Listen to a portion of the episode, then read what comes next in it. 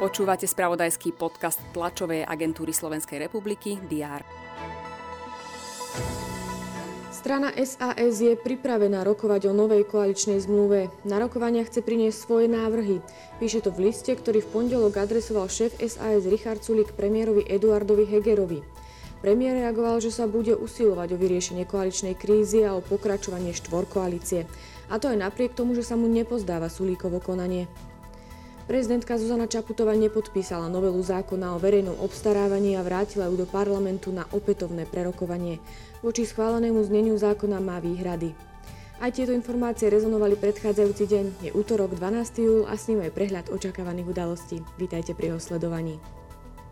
Prezidentka Zuzana Čaputová navštívi región, stretne sa s predstaviteľmi samozprávy z okresov Prievidza a Partizánske.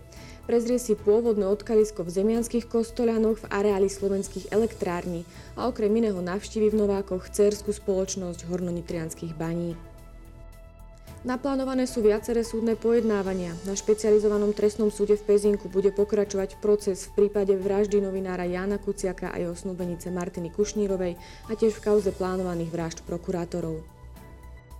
Dozvieme sa viac aj o situácii s plynom na Slovensku. Spoločnú tlačovú konferenciu avizovali minister hospodárstva Richard Sulík s generálnym riaditeľom slovenského plinárskeho priemyslu Richardom Prokypčákom. V Žiline sa bude konať slávnostný nástup príslušníkov 5. pluku špeciálneho určenia pri príležitosti prevzatia funkcie veliteľa. Z metropole Japonska sa uskutoční pohreb tamojšieho expremiéra Shinzo Abeho, ktorý 8. júla podľahol ťažkým zraneniam spôsobeným pri atentáte počas predvolebného zhromaždenia. V ruskej metropole otvoria za účasti šéfa ruskej diplomacie Sergeja Lavrova veľvyslanectvo medzinárodne neuznanej separatistickej Doneckej ľudovej republiky.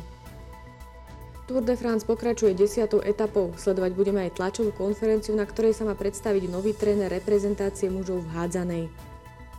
Cez deň bude polooblačno až oblačno. Na severe a východe treba rátať s prehánkami alebo búrkami. Teploty sa budú pohybovať od 22 do 27 stupňov Celzia.